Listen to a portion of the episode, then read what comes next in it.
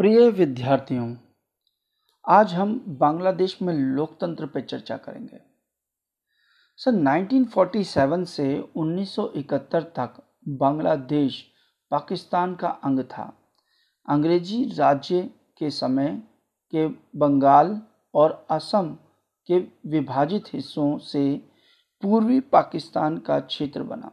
यानी बंगाल, जो आजकल हम वेस्ट बंगाल कहते हैं और जो असम है, उसके कुछ हिस्सों को काटकर पूर्वी पाकिस्तान बनाया गया। इस क्षेत्र के लोग पश्चिमी पाकिस्तान के दबदबे और उस अपने ऊपर उर्दू भाषा को लादने के खिलाफ थे। जो पूर्वी पाकिस्तान के लोग थे, वो दुखी थे कि जो पाकिस्तान है, वो क्या कर रहा है? उर्दू भाषा उन पर थोप रहा है और अपना दबदबा बना के रख रखा है। पर पाकिस्तान के निर्माण के तुरंत बाद ही यहाँ के लोगों ने बंगाली संस्कृति और भाषा के साथ किए जा रहे दुर्व्यवहार के खिलाफ विरोध जताना शुरू कर दिया। यानी पूर्वी पाकिस्तान के लोग दुखी थे कि जो पाकिस्तान है, वो उनकी बंगाली संस्कृति को के साथ व्यवहार गलत करता था, उनकी भाषा के साथ व्यवहार गलत करता था और उन पर उर्दू थोपता था। है ना? उर्दू भाषा का प्रयोग की थोपता था। तो अब देखते हैं हम आगे। इस क्षेत्र की जनता ने प्रशासन में अपने न्यायोचित प्रतिनिधित्व और राजनीतिक सत्ता में समुचित हिस्सेदारी की मांग भी उठाई। यानी ये डिमांड करने लगे पूर्वी पाकिस्तान के लोग कि हमारे साथ न्याय हो। पश्चिमी पाकिस्तान के प्रभुत्व के खिलाफ जन संघर्ष का नेतृत्व शेख मुजीबुर रहमान ने किया। ये बांग मतलब हम कह सकते हैं पूर्वी पाकिस्तान का नेता था, शेख मुजीबुर रहमान, है ना? तो उसने क्या करा? पाकिस्तान के खिलाफ आंदोलन शुरू कर दिया। उन्होंने पूर्वी पाकिस्तान उन्होंने पूर्वी क्षेत्र के स्वसत्ता की मांग की, यानी कि ये कहा कि हम अपने जो क्षेत्र हैं, अपने क्षेत्र में आज़ादी से अपने कानून बनाएँ और उसके अनुसार लागू करें स्वसत्ता।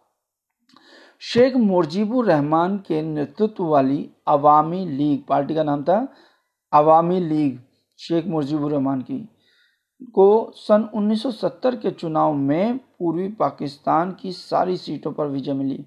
ये जो उस समय तो मिला हुआ था पाकिस्तान, है ना? पश्चिमी पाकिस्तान और पूर्वी पाकिस्तान।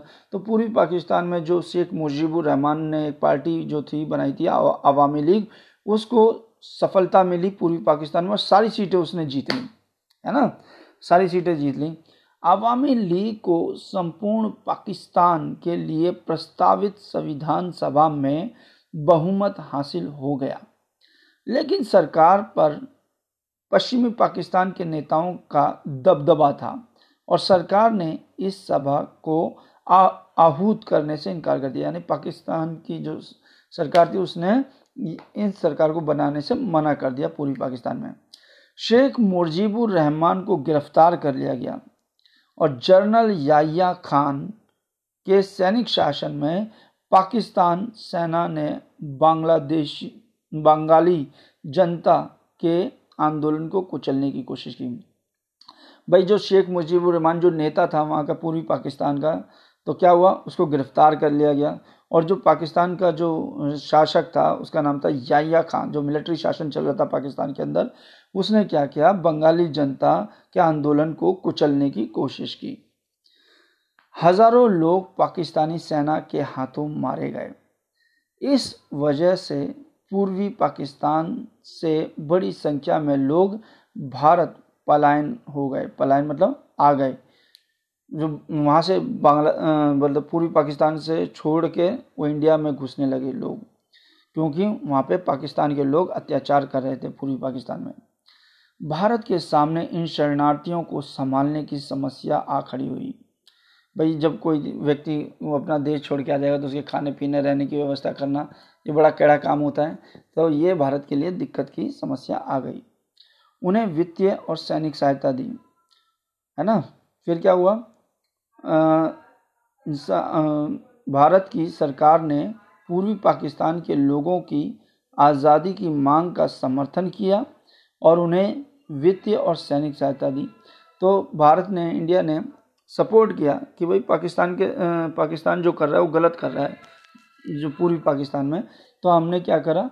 हमने पूर्वी पाकिस्तान को पैसे से मदद करी और मिलिट्री से भी मदद करी, सैनिक से भी मदद करी। इसके परिमाण स्वरूप सन 1971 में भारत और पाकिस्तान के बीच युद्ध हो गया। हम देखते हैं भारत और पाकिस्तान के बीच में युद्ध हो गया। पहला उन्नीस सौ पैंसठ में हुआ था, है ना? फिर दूसरा जो युद्ध हुआ, ये हम कह सकते हैं उन्नीस सौ इकहत्तर में हुआ। युद्ध की समाप्ति पूर्वी पाकिस्तान में पाकिस्तानी सेना के आत्मसमर्पण तथा एक स्वतंत्र राष्ट्र बांग्लादेश के निर्माण के साथ हुई।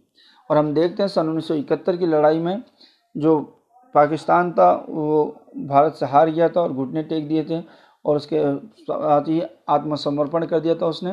तो उसके बाद हम देखते हैं कि बांग्लादेश का निर्माण हुआ उन्नीस सौ इकहत्तर में। बांग्लादेश ने अपना संविधान बनाकर उसमें अपने आप को धर्मनिरपेक्ष, लोकतांत्रिक तथा समाजवादी देश घोषित किया। बहरहाल सन 1975 में शेख मुजीबुर रहमान ने संविधान में संशोधन कराया और संसदीय प्रणाली की जगह अध्यक्षात्मक प्रणाली को मान्यता दी। अब देखो, वो जो शेख मुजीबुर रहमान जो पूर्वी पाकिस्तान का नेता था उस समय, अब वो वहाँ का वो बन चुका था, राष्ट्रपति। तो उसने राष्ट्रपति वाली शक्ति, जैसे बोलते हैं हम, संसदीय व्यवस्था की जगह उसने अध्यक्षात्मक प्रणाली को अपनाया, जिसमें राष्ट्रपति मेन होता है, जिसके पास, राष्ट्रपति के पास सारी पावर होती हैं। तो शेख मुजीबुर रहमान ने अपनी पार्टी, जो अवामी लीग को छोड़कर अन्य सभी पार्टियों को समाप्त कर दिया। ये इसने काम गलत किया। कि भाई भाई, लोकतंत्र में तो सभी पार्टियों को जगह मिलती है, मगर जो शेख मुजीबुर रहमान ने क्या करा, सारी पार्टियों को ख़त्म कर दिया, सिर्फ़ एक ही पार्टी रहेगी, उनकी अवामी लीग। इससे तनाव और संघर्ष की स्थिति पैदा हो गई। ज़ाहिर सी बात है, ऐसा हो ही गई। सन 1975 के अगस्त में सेना ने उसके खिलाफ बगावत कर दी, मुजीबुर रहमान के खिलाफ। और इस नाटकीय तथा त्रासदी त्रासित घटनाक्रम में शेख मुजीबुर रहमान सेना के हाथों मारा गया। जो बांग्लादेश का राष्ट्रपति था, वो अगस्त के महीने में मारा गया सेना के द्वारा। नए सैनिक शासक, जब बांग्लादेश में नया सैनिक शासक आया, क्योंकि सेना ने उसको हटा दिया, वो मार दिया राष्ट्रपति। अब कौन आया? जिया उल रहमान ठीक है ना? जो नया सैनिक शासक जिया उल रहमान ने अपने बांग्लादेश नेशनल पार्टी बनाई। एक पार्टी बनाई, जियाउल रहमान ने बांग्लादेश नेशनल पार्टी बनाई और 1979 के चुनाव में विजय रहे। जियाउल रहमान की हत्या हुई, वो भी मारा गया। और lieutenant general H M Ershad के नेतृत्व में बांग्लादेश में एक और सैनिक शासन की बागडोर संभाली। अब जियाउल रहमान की हत्या हो गई तो क्या हुआ? उसके बाद एक और मिलिट्री का आदमी जिसने सत्ता संभाली, उसका नाम था एच एम इरशाद, ने बांग्लादेश की बागडोर संभाली। लेकिन बांग्लादेश की जनता जल्द ही लोकतंत्र के समर्थन में उठ खड़ी हुई कि वहाँ की जनता कह रही थी, हमें डेमोक्रेसी चाहिए, हमें मिलिट्री का राज नहीं चाहिए। आंदोलन में छात्र आगे आगे चल रहे थे, बाध्य होकर जनरल इरशाद ने एक हद तक राजनीतिक गतिविधियों की छूट दी। यानी जनरल इरशाद जो मिलिट्री का आदमी था, उसने कुछ रियायतें दी। चलो भाई, आप रैली वैली निकालो, धरना प्रदर्शन कर लो, कुछ छूटें दी। इसके बाद के समय में जनरल इरशाद पाँच सालों के लिए राष्ट्रपति निर्वाचित रहे हुए।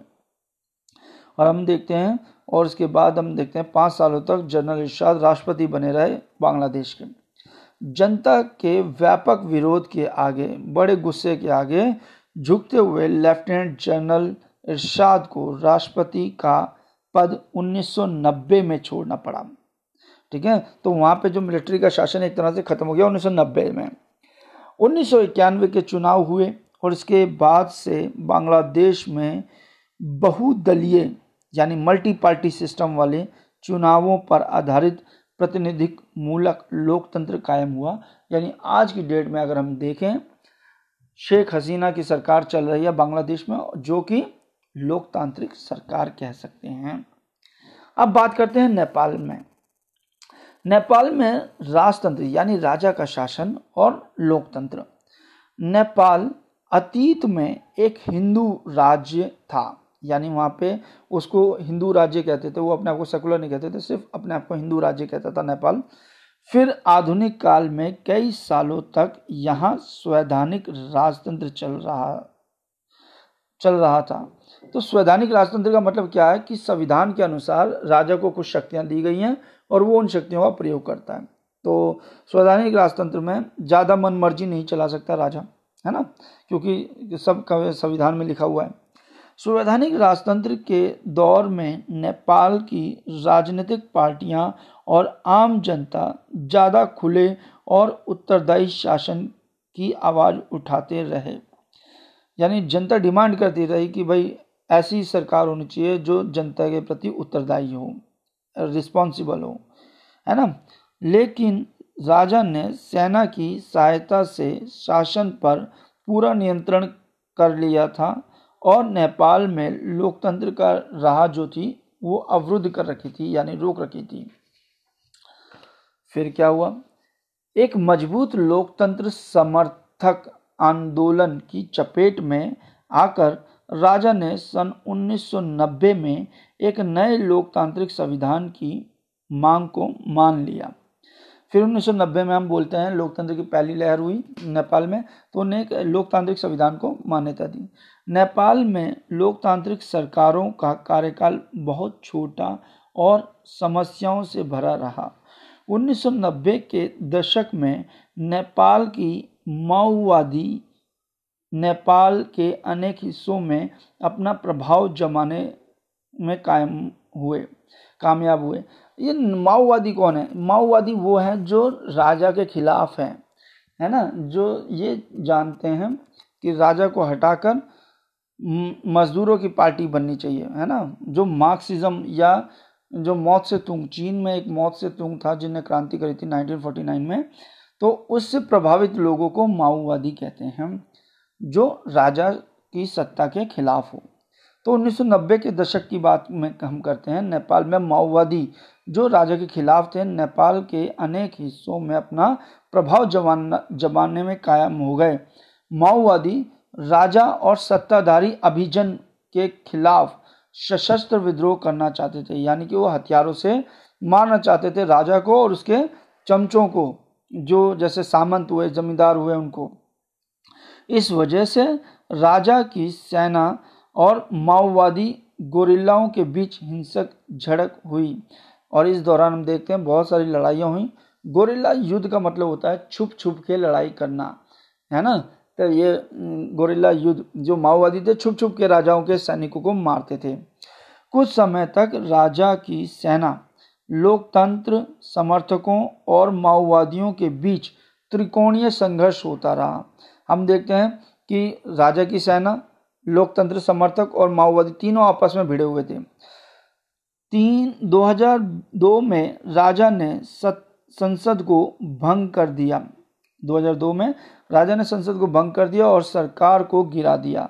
इस तरह नेपाल में जो भी थोड़ा बहुत लोकतंत्र था, वो भी खत्म हो गया राजा द्वारा। अब क्या हुआ, इससे जनता गुस्से में आएगी अब गुस्से में आई, जनता ने क्या करा? अप्रैल 2006 में नेपाल में देशव्यापी लोकतंत्र समर्थक प्रदर्शन हुए कि लोगों ने प्रदर्शन करना शुरू कर दिया नेपाल में 2006 में। संघर्षित लोकतंत्र समर्थक शक्ति ने अपनी पहली बड़ी जीत हासिल की जब राजा ज्ञानेंद्र के बाध्य होकर संसद को बहाल किया। अब जब हमने लोकतंत्र नेपाल ने जब सफलता प्राप्त की, जब जो राजा वहाँ का था, ज्ञानेंद्र, उसने कहा, चलो संसद दोबारा बनाई जाएगी। और इसे अप्रैल 2002 में जिसे भंग कर दिया था संसद को, मोटे तौर पर अहिंसक रहे इस प्रतिरोध का नेतृत्व सात दलों के गठबंधन, यानी सेवन पार्टी अलायंस, माओवादी और सामाजिक कार्यकर्ताओं ने किया। हम देखते हैं कि जो अहिंसक बिना मारकाट के जो विरोध हुआ था, वो उसमें सात पॉलिटिकल पार्टियाँ थी, जिसे हम सेवन पॉलिटिकल अलायंस कहते हैं। माओवादी थे, साथ में मिले हुए, और सामाजिक कार्यकर्ता जो सोशल एक्टिविस्ट थे, होते थे, वो उन्होंने राजा पे प्रभाव जमाया। अप्रैल 2006 में जब राजा ज्ञानेंद्र ने सत्ता की सारी शक्तियाँ, निर्वाचित प्रतिनिधि प्रतिनिधियों की सभा को सौंपने की अनुमति दी तो सभी दलों ने मिलकर एक अंतरिम सरकार बना ली। यानी अब राजा ने अपनी सारी सत्ता छोड़ दी 2006 में और कहा कि भाई, लोकतांत्रिक तरीके से जो सरकार चलाएँगे, उनको मैं अपनी सारी ताकत दे रहा हूँ। अब अंतरिम सरकार क्या क्या मतलब होता है? अंतरिम सरकार अंतरिम सरकार का मतलब होता है, जब तक नई सरकार ना आ जाए, तब तक कोई काम चलाऊ सरकार को हम अंतरिम सरकार कहते हैं। द फॉर द टाइमिंग जब तक कोई नई सरकार नहीं बन जाती तो हम कुछ समय के लिए ऐसी सरकार बना देते हैं ताकि देश का काम चल, काम धाम चलता रहे तो हम उसे अंतरिम सरकार कहते हैं। को ही शासन की बाग, शासन का कार्यभार और संविधान सभा का निर्माण करना था तो उसी अंतरिम सरकार को शासन भी संभालना था और नेपाल के लिए एक नया संविधान बनाना था। उसी कड़ी में नेपाल का अंतरिम संविधान बनाया गया। किंतु इस अंतरिम संविधान में कुछ पहलू विवादास्पद थे, कुछ विवाद थे उसको लेके। इसी कारण ये संविधान सभी नेपाली लोगों ने स्वीकार नहीं किया। और अंततः, अंत में हम देखते हैं, सितंबर 2015 में नए संविधान का निर्माण और लागू किया गया। जो नेपाल में नया संविधान बनाया गया और उसको लागू किया गया, वो कब किया गया? 2015 में। सितंबर के महीने में, और उससे लोकतंत्र की वापसी हो गई, जिसमें सभी को साथ लेकर चलने की बात इस संविधान में कही गई है। तो ये था आज के टॉपिक देखिए, संविधान बनने में कितना समय लग गया इनको अगर हम देखें। हमारा तो तीन साल के आसपास बन गया था, दो दो साल, ग्यारह महीने, अठारह दिन में भारत का संविधान बन गया था। मगर ये देखो, ये 2006 की घटना थी, जब लोकतंत्र स्थापित करने की बात हुई थी, नया संविधान बनने की बात की थी, मगर बना कब तक? 2015 में बना सितंबर में। तो इस बात में हम ये जानते हैं कि हमारा जो संविधान है, वो बहुत बढ़िया है, मज़बूत है, और लोकतांत्रिक देशों में सबसे ऊँचा रहा है। चलिए, आज का इतना ही। फिर मिलेंगे नेक्स्ट टॉपिक के साथ। तब तक के लिए अलविदा। बाय।